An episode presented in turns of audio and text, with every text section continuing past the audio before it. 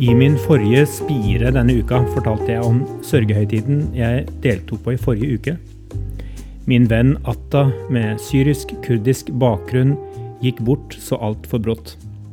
Jeg fikk erfare hva det betyr å bli dratt inn som medlem av en storfamilie, med trykk på både stor og familie, selv om jeg ikke hadde biologiske bånd til avdøde.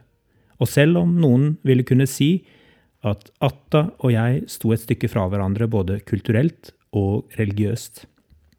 Jeg kjente smaken av noe som jeg så inderlig ønsker at skal prege den menigheten jeg leder, det livet jeg har.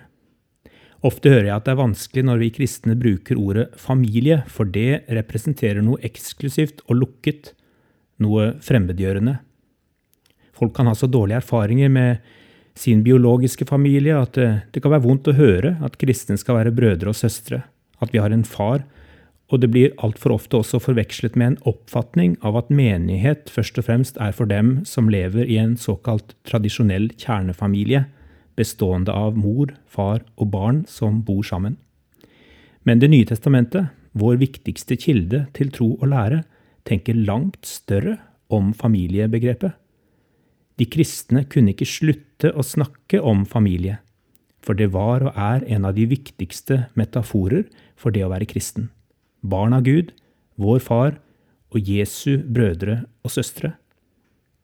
Når Det nye testamentet bruker ordet familie, er det også konsekvent forstått misjonalt, med en åpen dør ut mot såkalt fremmede og utlendinger, slik vi en gang som nordmenn var fremmede og utlendinger før vi ble adoptert inn i den kristne storfamilien. Det vil alltid være vanskelig, menneskelig sett, å fastslå hvor man skal kunne sette en grense for hvem som hører til den kristne storfamilien. Det skal vi ikke være så opptatt av. Vi skal være varsomme med å definere og klassifisere andre menneskers relasjon til Gud, vår Far, og det er ikke vår oppgave å definere mennesker innenfor eller utenfor. Som teolog og prest slipper jeg likevel ikke unna spørsmålet tror kristne, muslimer, ikke-religiøse eller folk med en annen religion og livssyn dypest sett på det samme? Nei, det vil være å bagatellisere viktige læreforskjeller i vår tro, og da vil hele ideen om misjon egentlig være litt meningsløs. Vi kan finne sammen på mange områder og ha mange felles verdier, men vi viser hverandre virkelig respekt når vi også er tydelige på hvem vi er, og hva vi tror på. Så hva er forskjellen på muslimsk tro og kristen tro? Ja, det er sammensatt, men det går også an å si det veldig enkelt. Det handler først og fremst om hvem Jesus er for oss. Mens Jesus og Muhammed begge er fremstående profeter i islam, så er Jesus noe mye mer enn en profet i kristendommen. Da disiplene etter Jesu oppstandelse falt på kne og tilba Jesus, lot han dem gjøre det, for han visste at han er Gud. Mennesker skal aldri tilbes, verken i islam eller i kristendom. Men fordi Jesus har del i guddommen, og fordi han var til stede allerede ved skapelsen, og fordi han har kjøpt verden tilbake ved å ofre seg selv, derfor er det rett av oss å tilbe ham som Gud. I kontakten med våre muslimske venner er det fint å kunne knytte til felles referanser som f.eks. Abraham, og at navnet Allah har en historisk forbindelse med Elohim i Det gamle testamentet, navnet på Gud. Og likevel forstår muslimer og kristne det å være Abrahams barn på litt forskjellig måte. Der skal vi være redelige og ærlige. I Galaterbrevet 3,16 skriver Paulus Gud ga løftene til Abraham og hans ett. Det står ikke til dine etter som om det gjaldt mange, men det blir talt om én til din ett, og det er Kristus. Her er det viktig å huske at Paulus ikke snakker om Muhammed og muslimer.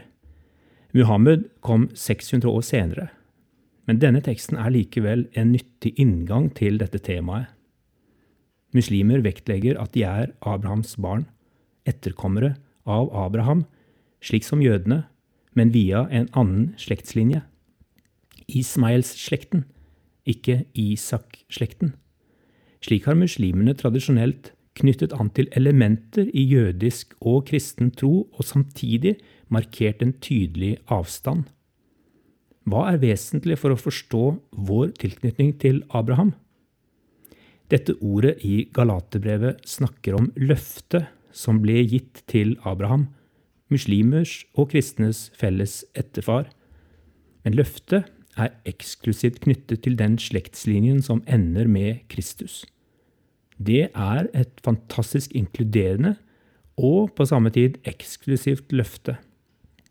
Alle som med sine ulike religiøse bakgrunner, og der er vi både jøder, kristne, muslimer, vi kan ha festet vår lit til lovlydighet i relasjon til Gud eller Allah, men vi får alle legge loven vekk. Isteden tilbys vi frelsesvisshet, ene og alene, i det verket Jesus har gjort på Golgata. Løftet gjelder alle folkeslag, og sånn sett er løftet radikalt inkluderende, og det samme skal Guds familie være.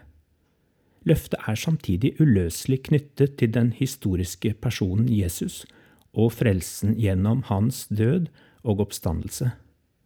Dette er på sett og vis provoserende eksklusivt, og alle som ønsker å være tolerante og åpne for andres tro, kan oppleve dette vanskelig. Kan vi ikke bare forenes i troen på en allmektig Gud eller Allah? Visst kan vi forenes i mye og enes om mye, men når vi snakker om det å kunne hvile i det Gud har gjort, som kan gi oss virkelig frelsesvisshet, da er det ingen vei utenom Jesus Kristus, Guds sønn, vår Herre og Frelser. Paulus oppsummerer alt sammen i versene 26-29 i samme kapittel 3 i Galaterbrevet, når han snakker til disse som før hadde vært fremmede, men som nå er adoptert inn i den store familien.